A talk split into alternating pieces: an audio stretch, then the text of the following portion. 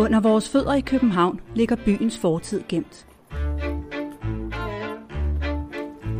Arkeologer på Københavns Museum graver fortiden frem og undersøger den, så vi kan blive klogere på, hvordan folk har levet, før vi kom til. Sko og tøj, levn fra madlavning, granier og kridtpiber. Spor fra fortiden piger vores nysgerrighed og sætter fantasien i gang. Den dufter en regn, der har fluer tær. Små børns møde med arkeologiske genstande er et sansligt og lejende møde med fortiden. Et møde, som ikke kræver læsefærdigheder. Københavns Museum og pædagoguddannelsen UCC er gået sammen om projektet for gamle dage siden.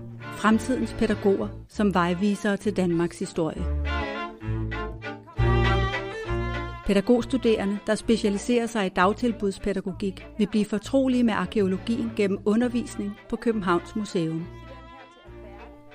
I deres praktik i børnehaver og vuggestuer vil de studerende bruge deres nye viden i praksis. De vil skabe pædagogiske aktiviteter med afsæt i arkeologien for børn i institutioner over hele København. Projektet skal inspirere fremtidens pædagoger til at inddrage arkeologi og museer i arbejdet med børn. Omvendt skal samarbejdet med de studerende give erfaringer og viden til museet i forhold til at tilrettelægge aktiviteter til førskolebørn.